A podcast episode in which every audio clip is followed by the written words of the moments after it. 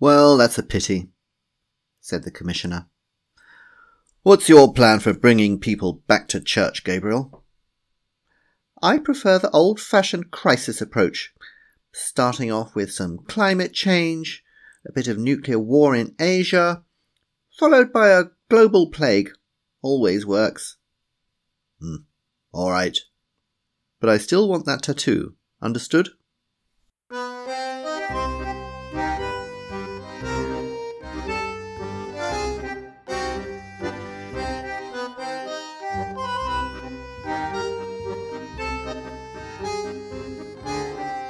Good morning, good afternoon, and good evening, and welcome to you wherever you are in the world.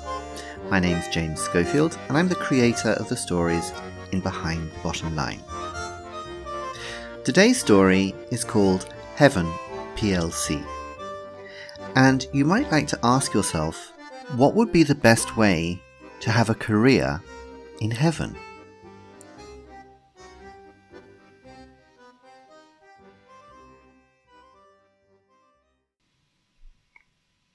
Mr. Porter, said a very small angel wearing large glasses and carrying a clipboard. I'm the Archangel Gabriel. The Commissioner will see you now. Paddy Porter stood up and followed the angel as he fluttered ahead of Paddy towards the enormous doors of the Commissioner's office. He was a little bit nervous about applying for this job as personal assistant to the Commissioner, especially since he'd only just joined Heaven plc. But a successful career on Earth, working as head of PR for a large company, had taught him that the best way to get nice things was to take them away from somebody else who already had them. And Archangel Gabriel, the current assistant, was in trouble all the religious key performance indicators looked bad. Church attendance was down, blasphemy was up, and polls showed that trust in the earthly management, the Pope, bishops, priests, and vicars, was at a historic low. Soon, people might begin questioning the necessity of the commissioner and if that happened, well, it was all over, wasn't it? No more choirs of angels, no more cathedrals, no more supervising royal weddings. The commissioner would be forced to spend his time touring gospel churches in Bible Belt America or doing miracle videos on YouTube. The doors opened and Paddy found himself in a room that reminded him vaguely of St. Peter's in Rome. Yes, said an enormous voice. The commissioner was sitting on a large, uncomfortable looking golden throne, reading a business newspaper carved out of salmon pink marble. What do you want? Paddy took a deep breath. Time for his elevator pitch. Commissioner, thanks for taking the time to see me. I won't go over last quarter's figures. You know them already, and you know you have a problem. I want to offer a solution. What you need is a makeover. I'm thinking interiors, outfits, and appearance to start with. Later on, we can move on to buildings and equipment. There was an ominous silence and Gabriel moved closer to a pillar to hide behind it if thunderbolts started flying. Young man, you're new here, aren't you? said the commissioner finally. You do know this interior, my outfits, my appearance, were all styled by Michelangelo. Michelangelo, possibly the greatest artist your earth has ever known. Great job, Commissioner, great job, of course, but, um, hmm. Paddy paused. This trick always worked with powerful people. What do you mean, hmm? Well, Commissioner, to be honest, it all makes you look a little bit old fashioned. They always hated to hear that. I mean, The beard is great, but you definitely need some tattoos. The Commissioner's divine, cried Gabriel from behind a pillar. Not some heavenly hipster. The Commissioner looked thoughtful. He may have a point, Gabriel. Perhaps we should give him a chance to design a makeover for us. But that's my job. And the last one was only 500 years ago. Is it really necessary? You've seen the figures, Gabriel. We need to do something. Why don't you both come up with separate reports by the end of the month on how to increase my appeal? Then I can choose. I don't think we should be the kind of organization that stands in the way of people with bright ideas. Do you? Paddy smiled. Gabriel wouldn't have a chance. For the next few weeks, Paddy was very busy. He put together a team of interior and fashion designers, a hairdresser, and a tattoo artist. Together, they worked on creating a dynamic new profile for the commissioner. Everything was going well, but there were two things that puzzled Paddy. First, he couldn't find anybody else with PR experience to help him develop a campaign. Second, Gabriel didn't seem to be doing anything apart from his normal administration work. Paddy decided Gabriel must have given up. This was going to be easier than he thought.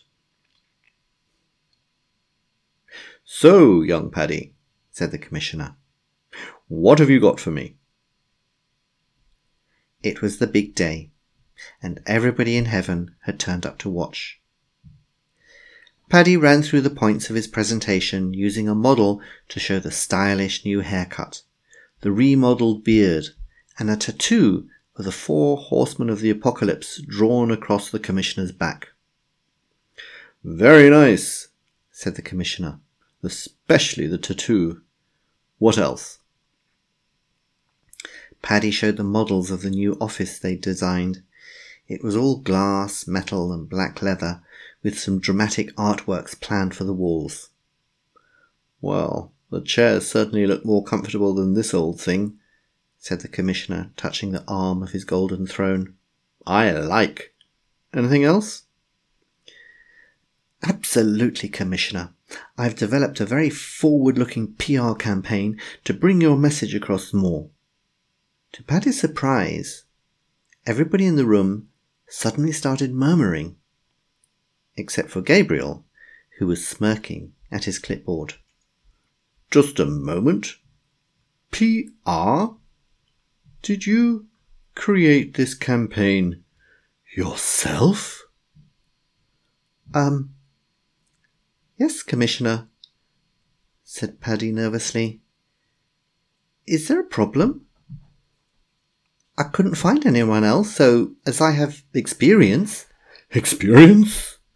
Working in PR? Gabriel fluttered over to the Commissioner and whispered something in his ear. Well, well. Thank you, Gabriel, the Commissioner said. Mr. Porter, I'm afraid Gabriel tells me that HR has made a huge mistake. You see, as part of the carve out agreement with my former business partner, Mr. Lucifer, all people with a background in PR are supposed to be in his team, not mine. As Mr. Lucifer explained to me, PR is basically lying, which is his core competence. You shouldn't be here. Bye bye, Paddy, said Gabriel cheerfully. Paddy felt himself falling, falling, falling. Well, that's a pity, said the Commissioner. What's your plan for bringing people back to church, Gabriel? Oh, I prefer the old fashioned crisis approach, starting off with some climate change, a bit of nuclear war in Asia, followed by a global pandemic. Always works. All right, but I still want that tattoo. Understood? Paddy picked himself up from the pile of burning coal that he'd landed on and brushed himself off. It was very dark and smelly down here. Excuse me, he said to a passing devil. Where can I find Mr. Lucifer? I need to have a word with him.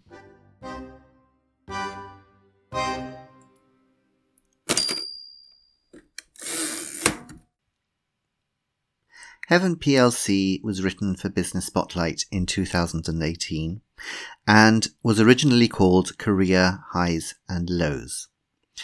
And it may surprise some of my regular listeners to know that uh, I've always had somewhat of an interest in theology. And I could well imagine myself in the 19th century, say, as a, as a parson or as a priest. I think I would have enjoyed that. Fun fact one of the only prizes I ever won at school was the Scripture Prize, another fascinating facet to my character. And over the years, I've actually considered quite carefully what I think heaven uh, would be like. And what I want to talk about today, I'm going to divide it into heaven organizationally uh, and heaven visually. And organizationally, I think heaven would probably be very much modeled on the traditional corporate hierarchical structure. I don't think grassroots initiatives would have much chance. And I think probably once you pass the interview with St. Peter at the heavenly gates, then you probably start at the bottom uh, as, a, as a lowly little angel, uh, doing all sorts of menial tasks like cleaning clouds, being in the choir, fetching trumpets, things like that. Uh, and I think probably it would take some time for you to work yourself uh, up the scale uh, within heaven itself. I'm not at all convinced that it would all be golf courses and tennis courts and cocktail parties. Visually, I have to say that I am very influenced by the the Michelangelo vision, um, as you can tell from the story. Um, and I think heaven would definitely look like Michelangelo's version of it, and God would look like Michelangelo's version of God. Um, and however hard I try and and occasionally I do try and, and visualize things in a different way, um, I can't really see it. It's all these Baroque figures that fill my imagination. In fact, I have a theory that the modern church actually feels quite uncomfortable uh, with great art. And of course, it's inherited uh, all these fantastic churches and paintings and sculptures. And I'm not sure they actually like them very much. I think they are afraid that it distracts people's attention from the religious side. Um, and this, according to my theory, is why you don't find anything commissioned by the church nowadays that has the impact of a Michelangelo sculpture or painting or a Caravaggio painting.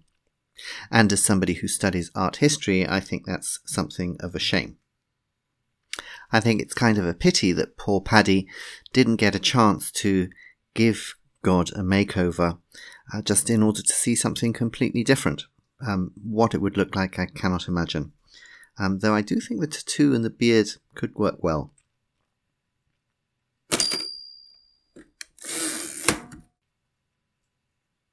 A topic which has come up before in some of my stories uh, and which I like to make fun of is that of public relations uh, or PR. I think back in season two, one of my stories uh, called King of Spin was all about a PR company uh, which managed to make nuclear power plants acceptable to the public. And although I make fun of PR, there are certain aspects of it which I find interesting. Of course, PR respects the power of words. And as somebody who does quite a lot of writing, the power of words is something that is of great interest to me. For example, think of that famous John F. Kennedy quote Ask not what your country can do for you, ask what you can do for your country, which had a profound effect on a whole generation of Americans and led to the creation of the American Peace Corps. So I have great respect for the power of words. But I do have a problem with PR. PR as an industry was only invented at the beginning of the 20th century, though of course the concept of spin existed well before that. And the purpose of PR is to make you think well of the company, that is sponsoring it. And so, in its very nature, it's going to be deceitful. It attempts to influence you to the benefit of the author or the company that pays for it. It will only ever give you a partial picture of the truth at best, uh, and very often not even that. I feel it's somehow different from advertising. Advertising, you see an advert, you know it's an advert. But with PR, you don't always realize because PR agencies release things which look like newspaper articles to newspapers and magazines, and newspapers and magazines print them, and you don't always realize that what you're actually reading is copy created in order to manipulate you. So, in my rather peculiar theology, where I have a corporate afterlife, it seems entirely rational to me that hell would just be a division of heaven which has been carved out, because both are mutually dependent upon each other.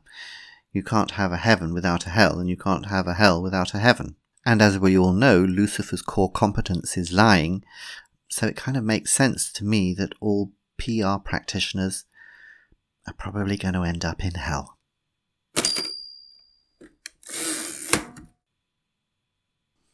So I hope Heaven PLC entertained you. And if you are in PR, many apologies, but don't forget, it's not too late. There are many other industries which I'm sure would welcome you. Big pharma, big tobacco, soft drink manufacturers, fast food industry, many, many possibilities out there. If you haven't already, why don't you give this show a rating on Apple Podcasts and leave a comment? And you can also do that if you visit my website www.behindthebottomline, or one word, .com. I hope you'll be back next week for my next story. Slightly different. Next week is a horror story called The Book. Prepare to be chilled. That's all from me today. This is James Schofield saying take care and goodbye.